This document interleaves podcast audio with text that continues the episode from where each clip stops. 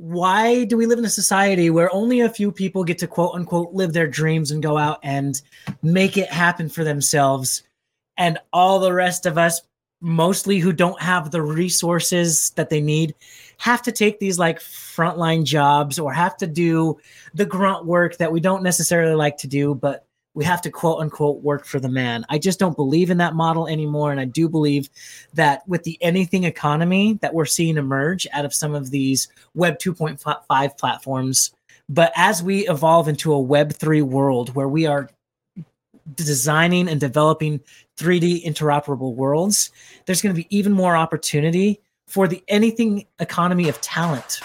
Welcome back, everyone, to the Geeks, Geezers, and Googleization Show, the home of Googleization Nation, where we talk with HR and business thought leaders about the crazy shift going on all around us and explore the disruptive convergence of technology, business, and people. Here are your hosts, Ira Wolf and Jason Cochran. Hey, welcome back, everyone, to another episode of Geeks, Geezers, and Googleization. Thank you for being part of Googleization Nation. I'm Ira Wolf. And I'm Jason Cochran. If you think this is just another podcast, think again. We're the voice of the most important conversations on the future of work that are confronting business leaders and people today. And as you know, our goal is to bring you ways to reimagine tomorrow and explore the ever-changing convergence of business, technology, and people. Well, welcome to our first episode of the second half of 2023. It's hard to believe we're in the middle of July already, Jason. That's right. It's crazy. Yeah, it absolutely is. So I don't think we could have a more fitting conversation about Googleization in 2023, the convergence of people, business, and technology, than the one we're about to have today. We are welcoming a fascinating guest, Josh Drean. Josh is the co-author of a new book coming out in 2024. Called Employment is Dead. That's been the title of one of his keynotes, which I've listened to. You can catch him up on YouTube and a couple other places. But he's also an expert on the metaverse. And for you, of those of you who think it's dead and it's out of the way, you got another thing's coming. Can't wait to get my hands on the book, but we're going to get a sneak peek into it today. And we're also going to be talking about a couple things that will probably blow your mind. To set the Employment is Dead conversation up, let me recap a bit of a controversy and brouhaha I got into this week on LinkedIn about some of the employment numbers that were coming out. So the latest Bureau of Labor Statistics report shows the working age population grew by over 2 million people from June 2022 to 2023. Now, that seems like really good news for a lot of employers. And some of the headlines are so bold to say the Great Resignation and quiet quitting are over, and that employers are finally regaining the upper hand in the labor markets. But I wouldn't quite take that check to the bank yet. At least don't cash it. Let me help you read beyond those headlines and between the lines. In 2000, that's just a little over 20 years ago, there were about 2 million more 17-year-olds than there were 64-year-olds. For the 40 years before that, there were over 2 million new young workers coming into the workforce every single year. Well, all those people who were coming into the workforce 40 years ago are now exiting. But unlike 50 years ago, those retired workers aren't dying. Many are living into their 80s and 90s and 100s, which means they need workers to serve and service them. So fast forward to today. And the number of Gen Z entering the workforce is equal to the number of baby boomers leaving it. In other words, the percentage of our working age population growth has ground to a halt.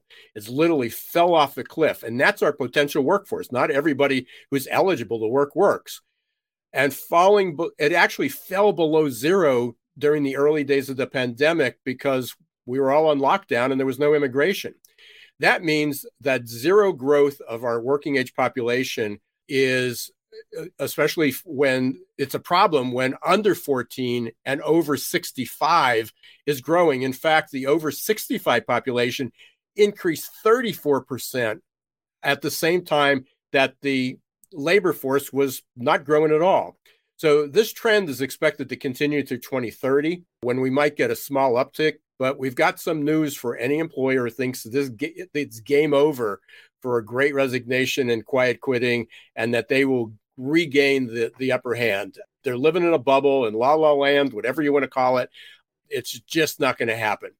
And the last few years were just a warm up. They were just preseason, because the real game in the labor market is just about to begin, especially with what we're going to talk about today with the metaverse. But that leads me right into today's Perfect Labor Storm segment.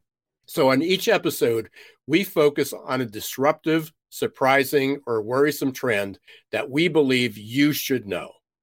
So here's today's Perfect Labor Storm, and it's a perfect setup because it's about the metaverse. If, for those of you who thought the metaverse is dead, or going the way of what some of us might remember was Second Life, which about 20 years ago, in our last episode, Doug Hohulen projected we'll have 1 billion users in the metaverse by 2027. So Jason did a little digging on that stat. We thought it might be aggressive or a bit hyperbole. And here's what he found.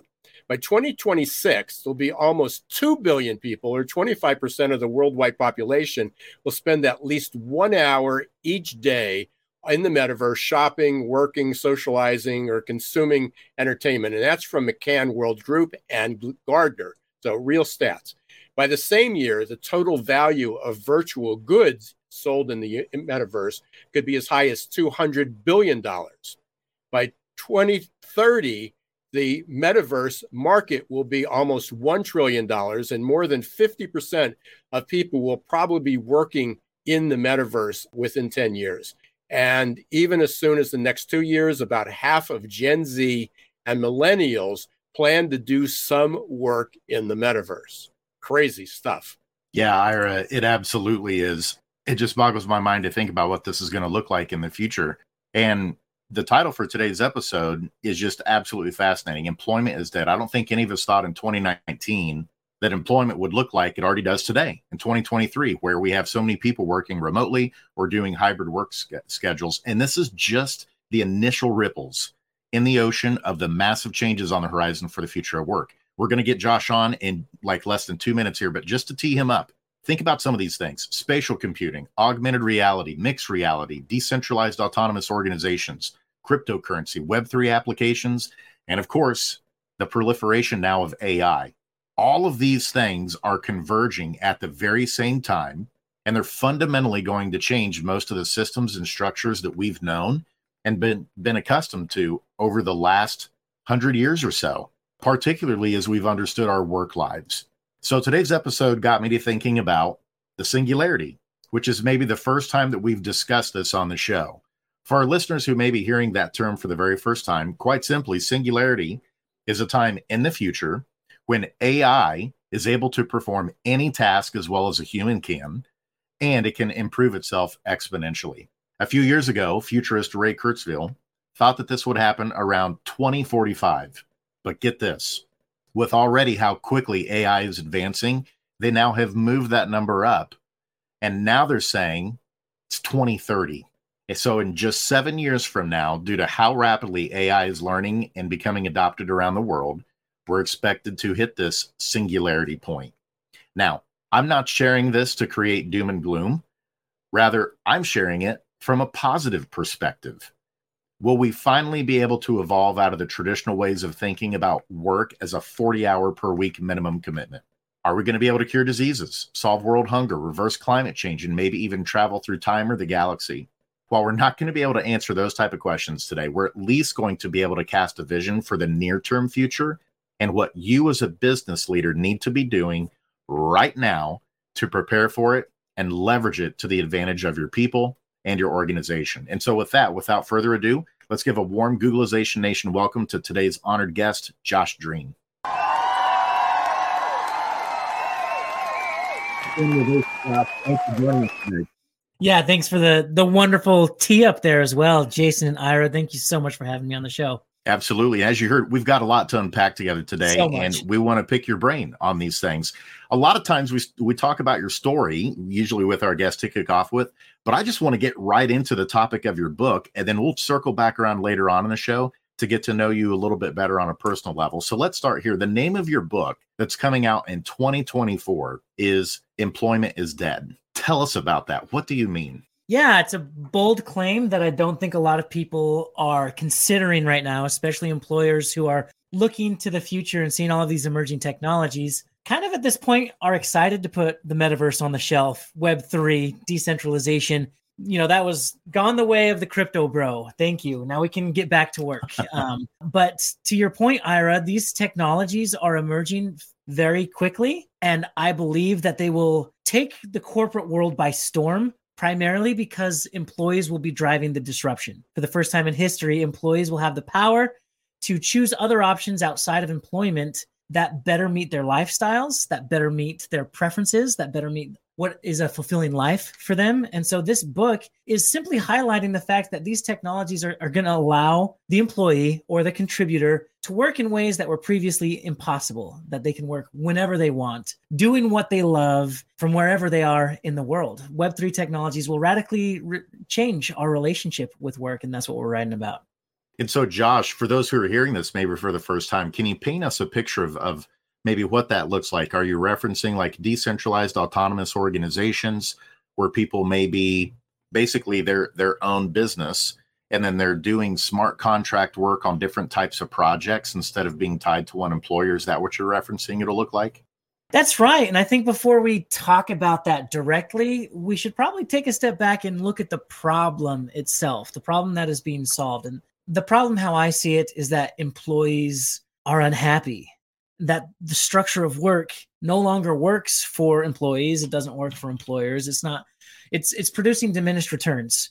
And the big problem that we're seeing is simply that employees are unhappy. And when we start there, we can start to play around with what the future of work actually looks like. I think if you're in HR and you're very interested in retaining top talent, in recruiting top talent, in continuing to do business as usual, we've kind of moved away from employee engagement, which has been really hot for decades. And we're still tracking employee engagement. Gallup has been, their workforce poll has been happening for years now. But when you look at that number, disengagement is the lowest it's ever been. At least 85% of the workforce, of the global workforce, is either disengaged or actively not engaged. And that is a shocking number to me, to know that most people at work are not happy, are not enjoying it. They're jumping from job to job. And we're still getting kind of this approach of like, well, maybe we can just like offer better perks or have yoga or snacks in the break room, this engagement kind of come back to the office and we will give you everything that you need to be here as much as possible.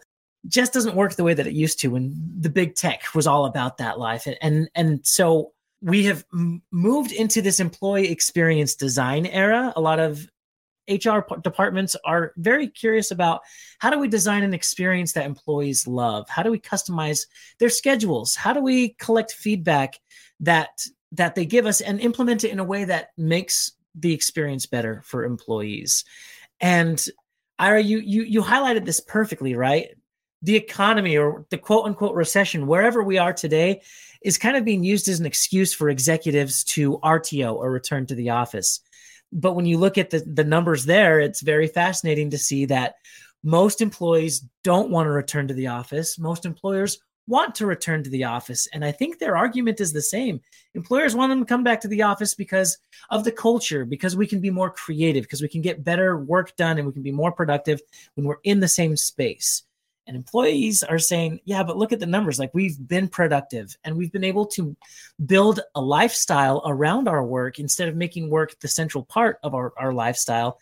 I don't want a 9-to-5 anymore. I want to be able to pick up my kids. I want to be able to not have to commute. I want to be able to work in a way that I want to work. And so there is this kind of conflict of interest going on there.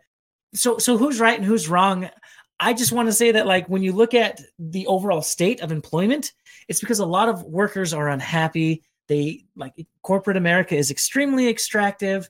They don't get to own their own creativity. They don't get to exercise their agency. And I just believe that in today's world, they are being, disengaged and they're jumping to another employment opportunity. In the future, they will jump to a Web3 model that better serves those needs. Yeah, Josh, you're dead on. And I love you brought up Gallup, and they talk about that all the time. And, and in fact, this year, everybody was hanging their hat on that. It actually, engagement hit a record high, 34% in the U.S. Woo-hoo. That means 2/3 of people are still disengaged, and that's a record high. So we were never very good at managing people, getting them engaged, keeping them connected. But the market's, dramatically changed. And just this morning, Jason had posted something about, we talk about we can't get in sync. We can't be in sync when we're remote. And I'm currently taking a neuroscience, brains in business. So how do we use neuroscience to get better results in business? And there was just a study that came out that there were two people 130 miles away, up actually near Harvard, and I think it was Harvard and Dartmouth, and they were both in MRI machines, and they were working together to create a story. They were just talking to one another, and by the end of the time, they were their brains looked identical. They were perfectly in sync. So the reality is we can do it. We just haven't done it before. It's just not new. I heard you say something, and I'm going to probably botch this quote, but it was in one of your, might have been from your keynote, that Zoom was not designed for human interaction or human connection. It was just a way to communicate. So when we were all thrown into that experiment 3 years ago, and we were forced to do that and go, see, remote work doesn't work. Well, it was because we were using a really primitive technology. I mean, that's a really stringent point, right? Is because we're all arguing over the same thing, right? Whether you want to call it culture, whether you want to call it, being a family at the organization, these tools that we are using to do remote have allowed us to go remote for the first time ever, really. Like the entire workforce went remote, and we had enough of a tool in front of us to be able to communicate, to be able to send a message quickly and get a quick answer. But Zoom and Slack are not a workplace. They are tools that we use. And we are missing some of those serendipitous connections in the workplace, like running up to someone before a meeting to sync and get ready, or to catch your boss really quick after a meeting just to ask a quick question instead of having to find some time on your calendar and jumping in and making it happen. And so my argument is that we can create a culture that allows for rich human interaction, and we can do it virtually. We just aren't there yet. That's the glory of the metaverse, is that we can get to a point where we have a digital twin that is powered with AI that helps us interact more efficiently with our peers virtually. And so now we have a confluence of two worlds where we have the best of both worlds. It's not being more digital, more robotic. AI is taking over the world. It's being more digital and more human. And that's what I believe, and that's what we're pushing forward with at the Work3 Institute. I think we have three generations represented here. And Jason, you may sort of remember this. You may have been on the back end, and Josh, you may not have been around when this happened. But and I just was in a conversation with this morning with a couple peers on another podcast, is in the 80s, the biggest crisis, the biggest reason for distraction and low productivity in the workplace was the lunchroom and the water cooler. And isn't it amazing that now we're talking about the moments of serendipity, when they happened? And when did they happen? Around the water cooler and in the lunchroom. And we're trying to recreate those, but those were banished for years. Managers complained about how they were a distraction and people weren't doing their jobs and they weren't working. And now it's like, that's what we miss. That's but it's real. That is true. But just as I'm sure we're going to talk about this a little bit in the metaverse, because you don't even need the metaverse to do it. There are ways to get in sync and to have those creative moments, even through something like StreamYard, like we're using now, or through Zoom or through Slack.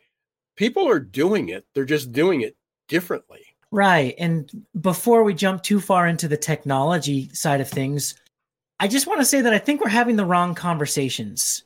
It's not to RTO or to not RTO. It's not, well, you guys aren't working well enough from home because we don't have visibility into your workflows. It's not about management being more efficient at driving productivity. I think the problem that we're facing is that in a capitalistic society, we have emphasized productivity so much that we have lost the full vision of what meaningful work actually is and what it actually means. When you listen to a lot of HR speakers and when you listen to like corporate individuals, thought leaders trying to push forward, you know, a future of work, we're all talking about the same thing. But then it comes down to this moment where we're like, we need to track productivity of each employee. All of our employee experience initiatives should be driving productivity. We should be measuring it and we should be increasing that quarter over quarter over quarter. And I think that's wrong. I just do not think that that is something that, and it's not just me, it's the younger generation who's just not going to accept that as good enough for their life. We need to also consider the other end of the equation, which is fulfillment. Is the work that you do meaningful? Does it bring you joy? Is this something that you want to do? And employment has never allowed for that element to come in and have its place. It's all complete a task.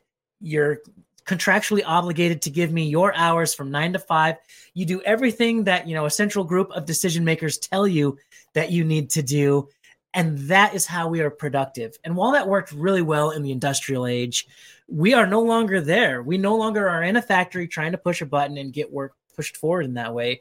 We live in an age of information and creativity where the next thing needs to happen today. We don't have enough time to let it go up the chain for executives to sit on it for a while and to come back down. We need to empower our frontline employees to be able to make decisions, to be able to pivot quickly and understand where they're headed, and also to bring back some of those fulfilling elements. And so what we do at the Work3 Institute is we help employees and employers bring back some of those elements that are missing in the equation so that people will find joy in the work that they're doing and thus be more productive in the long run. Because as you know, with Gallup tracking these numbers, when we are happy at work, when we are fulfilled, we are more productive. It's just never been an emphasis because we are stuck in this, what's happening today? What are our Q1 deliverables? Yeah, let me just throw something in. I forgot to mention this before, because when we talked about those engagement numbers, is Gallup now started to measure thriving as well as engagement. So what's fascinating is that, hey, we got 34% engagement. Yeah, but you only have 9% engaged and thriving. So people are showing up for work, they feel somewhat connected, but they don't feel fulfilled outside of life. And that's the risk. So when you only have 9% of the working age population that are engaged and thriving, that's the problem. Mm-hmm. Absolutely. And Josh, just to piggyback on what you said there and support this isn't just in business. When I used to work in schools, we would actually measure academic engaged time with students. How engaged are they with the actual instruction, with the curriculum that's going on? And here was the thing that was fascinating that years of research told us in education. You know how you get better engagement from students? They have skin in the game. When they are actually helping come up with the rules in the classroom of what it means to be a good student, of what the success looked like. Instead of it just being all top down from the teacher saying, this is everything that you're going to do. When you invited the students to the table to have a voice in those things, guess what? They actually were willing to compromise a little bit more. Like, okay, you need that, but I'm telling you, these are some other things that I need in order for me to feel like I'm doing my best and to be successful in the classroom. And what you just shared in terms of this Web3 push and the decentralization, the big word that you used was autonomy. That's one of typically the top two drivers for people in work is they want that autonomy. They want to be trusted that I know what I'm doing. I know the problem we're trying to solve. In fact, I might know how to solve it even better than you do at the very top because I'm the boots on the ground working with the customers every single day to solve the problem. And a lot of times those bureaucratic ladders, they get in the way, actually, the thing that they say they care about, which is productivity. It's like if you want productivity, you decentralize, you put more power into the hands of your people that are actually doing the work and understand the problem. Mm. Now, the other thing I want to go back to also, because I want your comments on that, is you talked about digital twins as well in the metaverse. And I can't help but think, I don't know what the percentage, and I hate doing a bifurcation, but introverts and extroverts. Okay, let's do that dichotomy. I can't help but think how many introverts in particular who are saying, return to the office. Why? Like, I do so much better work. I collaborate with other people so much better whenever I'm working from home or potentially in the metaverse. That idea of them having a digital twin that they could have in the metaverse to assist with some of those interactions or assist with the information curation, I got to think that would be a big boost for them as well. So I'd love to hear your comments or ideas on those things as well. Yeah, this is already a fascinating conversation, and I'm so glad that you are both passionate about this as much as I am. Jason, I think you nailed it. You know, I used to work for an HR consulting firm, and it was a great learning opportunity, but there were some practices that I still just kind of stopped and was like, wait, what? Like, for instance, one of the things that they taught a lot was design for the empty chair. There is an empty chair in the boardroom that is technically the chair for the employee. And we need to design specifically for that employee to make sure that those experiences are meaningful. And I was just like scratching my head, like, but why is the chair empty? Why don't we put someone in that chair and actually start talking to our employees? And that was actually the foundation of the startup that I was building out of the Harvard Innovation Labs. We were pioneering sentiment analysis in real time. That was a fancy way of saying you need to collect real-time feedback from employees on their experience, create a trusting environment so they're honest with you, and then you need to implement those insights at all costs. Ira, I love that you are a millennial stuck in a boomer's body. Like, I know that you're very progressive on this. Like, we are a generation that's used to feedback instantly. With social media, we can make a post. We can see how our friends are reacting. We can see how many likes it gets. We are used to immediate and next level feedback in our world. And so why aren't we doing that same thing at work? And so what we were doing, we were putting elements in place to kill off the annual survey. Who wants a one data point once a year on how employees are feeling? It doesn't feel right. It doesn't feel like a relationship. And so how can we get to a place where we are collecting that feedback in a way that makes sense and implementing that feedback? And the more we consulted and the more that I built this startup, the more I realized that it's not a survey problem. It's not an employee problem. It is a work structure problem. This is the cynical part of me.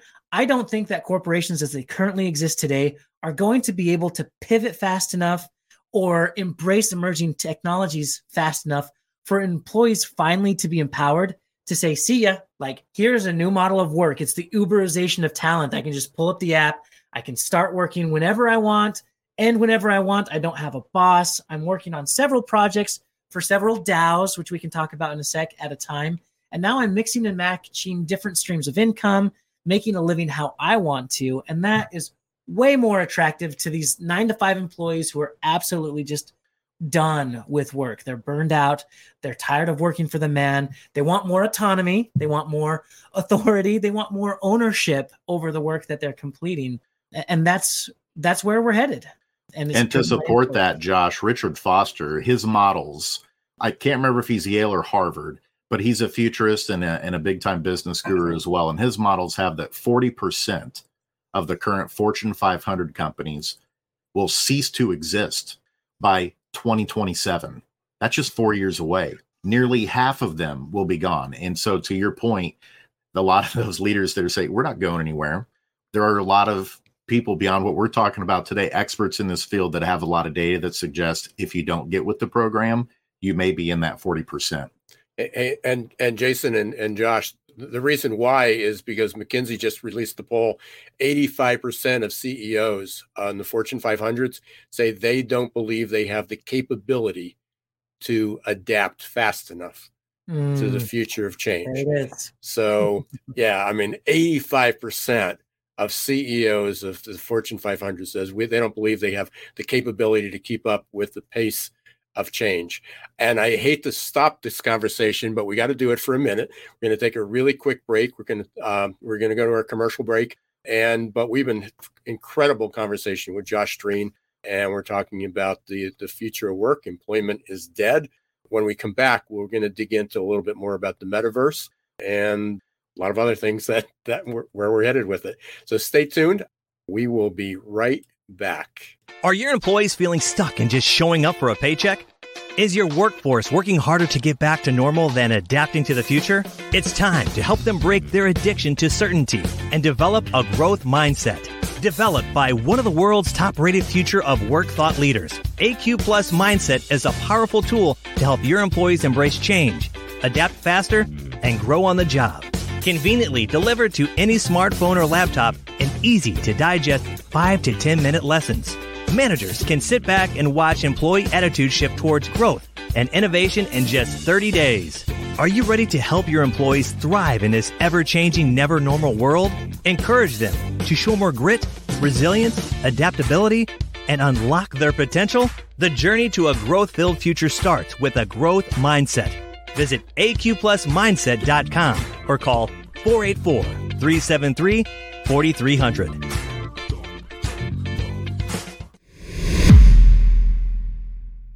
Hey, welcome back, everyone, to the Geek Skeezers and Googleization Show. Here with Josh Drean today, who's the founder of the Work3 Institute. Incredible conversation. It had to stop it there just for a second, but we're going to get back in the flow real quick. We've had an incredibly active, thanks to you, Josh, number of comments and questions. Let's go back to the one. Let's see, this is from Rich. Doing what you love is such a privilege. Love the way that's put. Such a privilege for those who have leverage and high value add. How does that relate to income distribution and those with fewer resources? Great question. It is such a privilege. And I just think that first and foremost, we need to change our mindset on that, because why do we live in a society where only a few people get to quote unquote live their dreams and go out and make it happen for themselves? And all the rest of us, mostly who don't have the resources that they need, have to take these like frontline jobs or have to do the grunt work that we don't necessarily like to do, but we have to quote unquote work for the man. I just don't believe in that model anymore. And I do believe that with the anything economy that we're seeing emerge out of some of these Web 2.5 platforms like YouTube, let's take a look at YouTube, for example.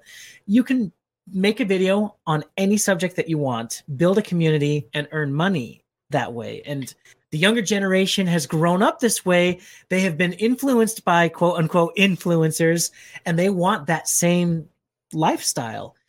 And that's okay. We don't have to be, you know, the stodgy corporate individuals to say, no, that's just YouTube. It's pointless. Like only a few people are making money in that way. It doesn't work that way. I'm sorry. That might have been true, but as we evolve into a Web3 world where we are designing and developing 3D interoperable worlds, there's going to be even more opportunity for the anything economy of talent. Whatever you love to do and that skill that you love, go develop it, and don't work for a corporation who's only going to let you do 10% of your work doing that, but they have this whole list of other things that they want you to do. Web3 flips that model and says, you can do 90% of what you love to do. You can do it now. It exists in a 2.0 world, like Upwork and Fiverr. Some of these freelance platforms will allow you to work how and when and where you want. The grind and the hustle is still just a barrier to entry for a lot of people. Like, sure, we want to go do our own thing, but we have to work even harder to make it happen. When you mix AI, machine learning, and Web3 technologies sitting on the blockchain, all of a sudden you have a Web3 version of Upwork that will map out all of your skills. It will map out all of your talents. It will use AI to match you with projects, not for a specific company, but for any company around the world that needs your services. It will place you on a team with individuals who are like passionate and excited about this. You can choose your preference, whether you want to work on just a week-long project, a year-long project, and you can customize that. That is the world that is coming. And so to a roundabout way answer that question, it is a privilege, but it should be a privilege for everyone, and Web3 and decentralization makes it finally possible. Yeah, this might be a little bit of an easier one. It's from our friend Nia. I was just on her podcast, Knowing Self, Knowing Others, the other day, from Australia. So we've got global listeners on this one. Welcome. Yeah. So Nia asked, do you think this is sector specific, and how do you think the public sector and charitable sectors will adopt? Great question.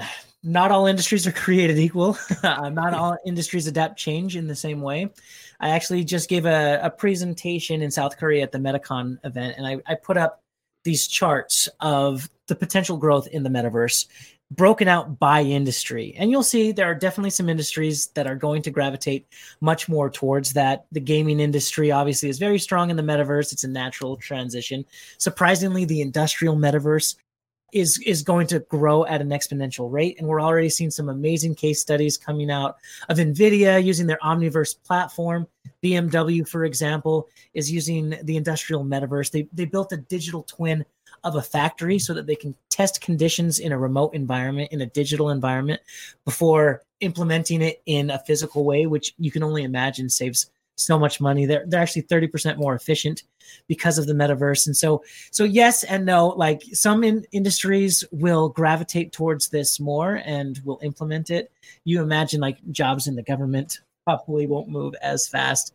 Whereas like the hospital world is already seeing some great changes. There's a company called Levin who is a digital detox from digital technologies. It's kind of fascinating, but it's a Web3 world where you can be in a hotel in a virtual space that is really lovely, and they offer all sorts of services there. So there's a lot of changes happening there. And, you know, I think that especially when you have companies that are traditionally like crowdsourcing or need more of a community, will find ways to build a Web3 community more efficiently and be able to drive better ways of earning money that way. You know, charities will be able to have a community and set up like, you know, a monthly plan, or at least be able to host virtual meetings where individuals can come in and work together. So it is important to watch your specific industry and how it's evolving. That being said, I don't think there's going to be an industry, even, you know, traditional deskless workers, blue collar jobs, that isn't going to be touched or influenced by the metaverse. Yeah. And with that, Josh, it's just fascinating to me to think about employee resource groups. I don't know if you've heard about those before, but that's become a really big thing within the HR world of, now that we have more people working on the same team, but they're spread out around the world, how do we create that cohesion? How do we help create that culture?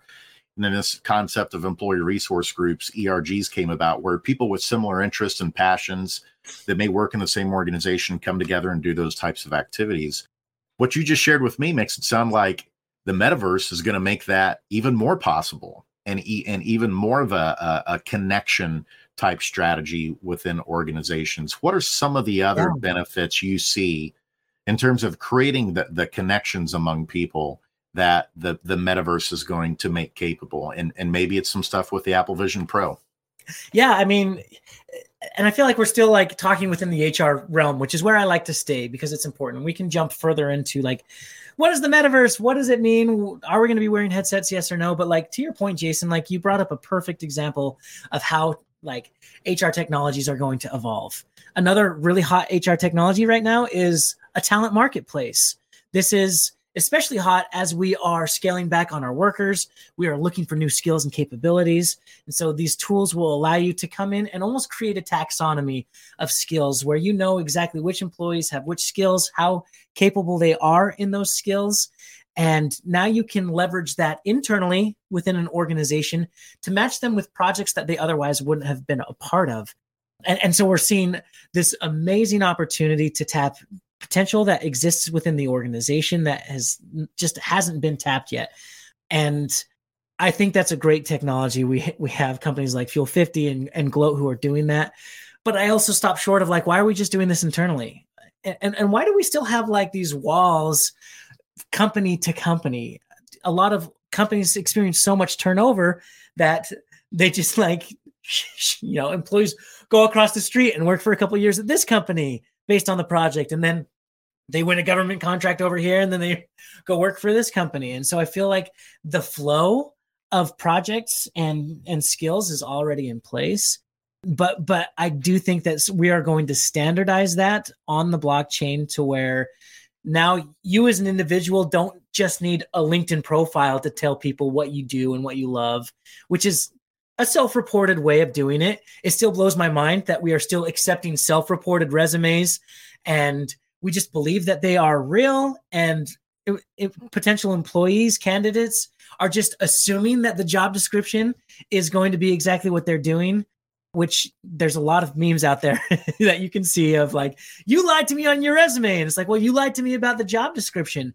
We won't have those issues down the road because all of it will be stored in a crypto wallet on the blockchain. So you know which courses you've taken, you know which certifications you've done. And it's not just trying to prove it to a human.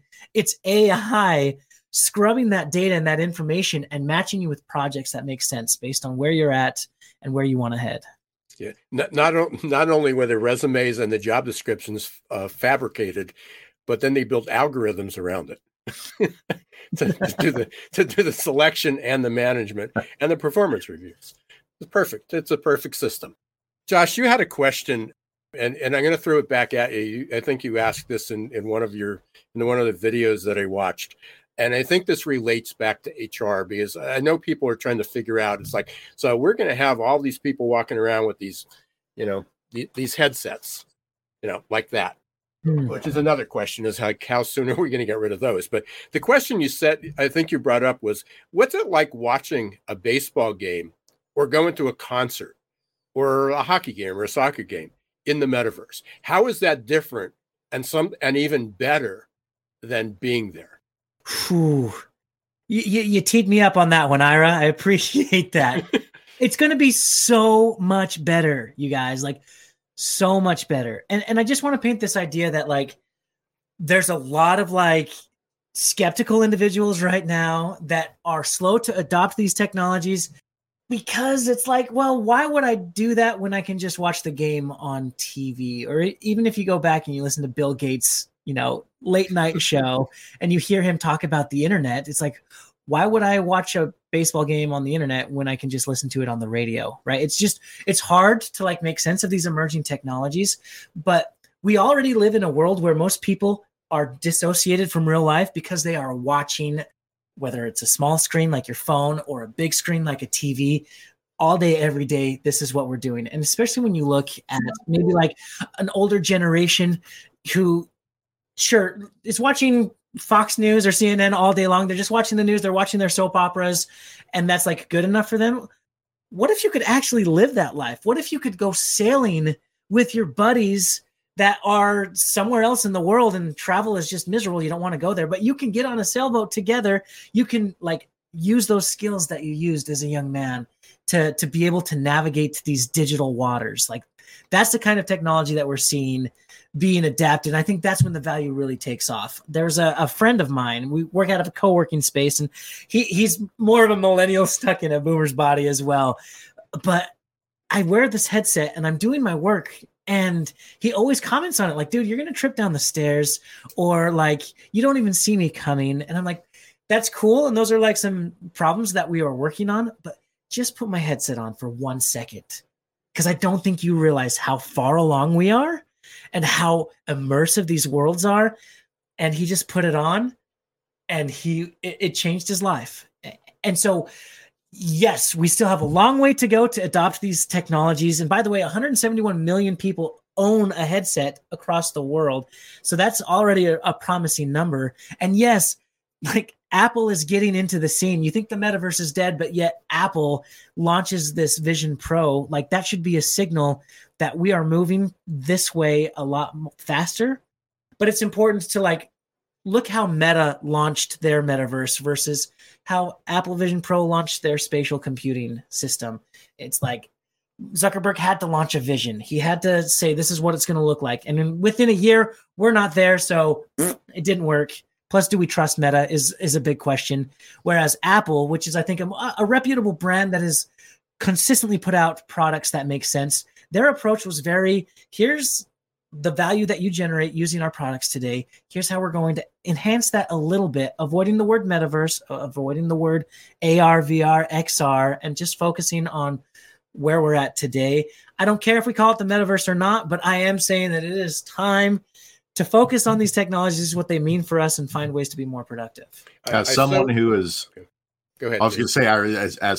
has sat through many football games, sporting events, concerts, been in lines at amusement parks, The idea that I could have an incredible experience, have the best seat in the house from my home, sign me up, especially if I'm tagging along my four younger sons. It's like, if this is going to make it a lot easier to do some of those things and create memories, I'm all for it. Yeah, considering that we went to a concert at, about 4 weeks ago, and it took us 4.5 hours to do an hour and a half trip to get down there and then drive back. Yeah, I'm game. But I wish I can pull this up, and unfortunately we're getting pretty close to the end here. But I have a clip, and this is about 4 or 5 years ago. So my mother and father-in-law, who were both, they both recently passed in the last 2 years, but at the time they were like 92 and 96, somewhere in that ballpark. They came to visit, and I had my headset, and we said, "Oh, try it." And they go, "They can't." Well, my mother at least used a computer. My father-in-law was little. He was the polar opposite of a digital native, and you know, like a push-button phone was modern technology for him. And we put it in, and a little concerned about getting the dizziness and stuff. Well, couldn't get my mother out of it. I mean, she's like, "Where are you, Mom?" And she was, she was out. She was in India, and she was in Bangladesh, and she was in some falls in Africa, and on the safari. And then we asked my father-in-law to go in. We asked Pap to go to put it on, and he's sitting there. No, I don't want to do this. And I go, "Come on, just try it." I put it on. An hour later, I don't know where he was. And so, the vision that you just described is, once people get that experience, what it feels like to be in an event, to be at a concert, to be at work. It's like, how could that feel different? Because we're still using that two-dimensional screen like we're doing now, mm-hmm. That it's odd. It's awkward. I mean, this is comfortable for us because we've been doing it, but it's still not the same as being there. But when you're sitting there and peering around, and you can say, "Hey, I want to change my seat, and let's go on the field. What's it look like from behind the bench or behind the goal?" Yeah, or backstage, completely different. And I also want to look at the other end of the spectrum to the younger generation, who is a no-brainer adopting these technologies. They've been living in the metaverse via Roblox and Fortnite for a really long time. They already understand the concept intimately, and they're more than excited to be able to put on their headset and watch their favorite esports team in Las Vegas dominating, and get to participate in ways that were previously unimaginable. And so when I look at the work environment and where we are today, we have, a generation that has been in quote unquote power for a long time. We've had C-suite executives who have kind of run in a specific way and have done work one way their entire lives. And then we have this like emerging generation that the concept just doesn't make sense to climb the corporate ladder. They don't even want to do that. And so it's interesting that, like, when I was a young millennial going through college, I saw an emergence of all of these articles saying we're lazy and we're entitled, and since have debunked that myth, if you will. But millennials complied. We're like, "Oh, this is what work is like. I guess we'll just do this." Shrug. The younger generation will not comply. They have 9 screens up in their home. They are playing video games while writing an article on ChatGPT, while marketing their merchandise that they're selling on YouTube.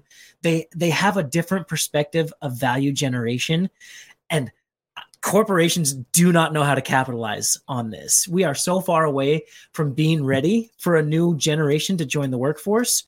And that's why I'm a huge proponent of Web3 and the metaverse, is because I see my 7-year-old son get in on his VR headset and play Gorilla Tag with his buddies that he's made all over the world. And that is valuable for him. And we have to build that work environment for them. Josh, we could keep going on and on. In fact, I think we're going to have to do another round of this to dive into multitasking. You just talked about multitasking, and the things we've always heard is we can't multitask, but maybe we are evolving into the ability to do that, maybe with brain machine interfaces, Neuralink, things that'll eventually come along too, that we'll be able to do that even more in the future of work. But as we get ready to wrap things up today, we're going to move into what we call our lightning round segment. We're just going to ask you a few questions on a personal level. So these are going to be softballs compared to the stuff we've talked about today, just to help the listeners get to know you a little bit better. Are you ready? I'm ready. Cool. Let's start with a fairly easy one. How about a favorite song or musical artist? Ooh, good question. Right now, I'm really excited about Taylor Swift. Swiftie. Yeah, that's the first time we've had Swiftie answer. I love it. I'm all about that, but I'm a huge like EDM. I love Marshmello. I love anything electronic coming out of the world, but anything my kids listen to as well is obviously we have to listen to the Pokemon raps. That's just what we're doing right now. I love it. Now, have you done any concerts yet in the metaverse? And I guess I asked that, like, are there any concerts that are happening in the metaverse right now? Yes. My son plays Fortnite fairly regularly, and so we just went to the Kid Laroi conference or the concert in Fortnite, which was heavily attended and actually really cool because you can go into his house and have a house party. You can run down the block in LA and Hollywood and do a lot more exploring than just listening to the music. I love it. How about this one? If there's any person in the history of the world that you could meet, who would you want to meet? Oh, geez. Anybody. You're just throwing it out there to anybody. I would love to sit down Joe Rogan style with Neil Tyson deGrasse. I think it would be awesome to just pick his brain about everything and anything science, or Einstein. I think that would be fascinating. Absolutely. And of course, with all the whistleblower stuff going on right now with, I think they call them NHI, non-human intelligence. Certainly a lot of really interesting stuff going on with that right now, in addition to all of the other things that we talked about today. And then how about this one? If there was one superpower, so if you're like a comic book fan, if you could pick one superpower, what would it be? I mean, I know there's a lot of really smart options like omniscience or the ability to read people's minds, but like, I just want to fly. I just think it would be so cool to be able to fly whenever I want, at whatever speed I want, anywhere I want. That would be a win for me. I love it. We've had several like teleportation, but I think this might be the first one where we got flight, which is really cool. But Josh, this has been an incredible conversation. Again, for those who are listening, Josh Drean, he's one of the founders of Work3 Institute. You can go to work and then the number 3.me. to look at the work that they're doing to help organizations and people prepare for the future of work and prepare for Web3. What are some other ways that folks can get in touch with you, Josh, and the work that you're doing? Yeah. For those of you who love Web3 platforms, at Josh Drean, you can hit me up on Discord. We have a server there. Threads. Can I throw that one out yet? Oh, yeah. Hit absolutely. Me up at Josh Drean on all social platforms, TikTok, Instagram, LinkedIn, Facebook, YouTube. Would love to see you there. And I love that whether it was on purpose or not, you left out Twitter. It may be the next episode we do is Twitter is dead, not just employment is dead, now that Threads is out. But thanks so much, Josh. We would definitely love to have you on again in the future. Thank you. Appreciate it. Yeah, thanks very much, Josh. Definitely want to have you back. We'll be in touch. It feels like we just scratched the surface this stuff today. Oh, man, I could have gone forever. And I know you're going to ask me what my takeaway is. My first takeaway is I want to be Josh's kid. Right? Absolutely. I definitely want to be his kid. I'll be really succinct here because I know we were running a little bit late. I think that the hashtag of this is Anything Economy, the Anything Economy. I think that sort of sums it up. And, you know, hopefully we were able to give everybody a different perspective of, you know, what the metaverse does. And, you know, it's not that jobs are dead, but the current idea of what employment looks like, the structure of employment and the structure of jobs is dead. And people need to get out of their own way. We were in sync, partner. Of all the things that I jotted down, that was the same one for me, the Anything Economy. So right there, it's all changing before our very eyes. And we've talked with the Odeon Capital crew about this on episodes too, that maybe the traditional ways we've measured the health of the economy are not the same ways we need to be measuring it in the future, because it is going through a metamorphosis. Things are changing in terms of employment and the way that a lot of these traditional structures and models work. So hopefully today it was an optimistic one for our listeners and hearing the optimism from all of us about what that future looks like, and especially for the younger generations too that are just now entering the workforce. If you haven't subscribed to the show, please do so. We'd love for you to subscribe on YouTube, follow us on Instagram, Twitter, LinkedIn, Facebook, and then of course all of the major podcast platforms too. Because of you, we're in the top 1% in the world. And we're continuing to love what we do, trying to help you prepare for the future of work. But until next time, I'm Jason Cochran signing off. And I'm Ira Wolf. Again, thanks very much for being part of Googleization Nation. Thanks for listening and watching. Geeks, Skeezers, and Googleization. Thank you, everybody, who was so active on the comments. We had a lot of great questions. One of those in the end was, what about loneliness? Is this going to create loneliness? And a quick answer, I believe it's not, because we'll be able to have deeper, better connections, even when we were isolated. But that's just one of the many questions that we'll have in an upcoming episode. And until next time, don't let the shift hit your plans. Thanks for listening to Geeks, Geezers, and Googleization. This show was produced and edited by Hilton Productions.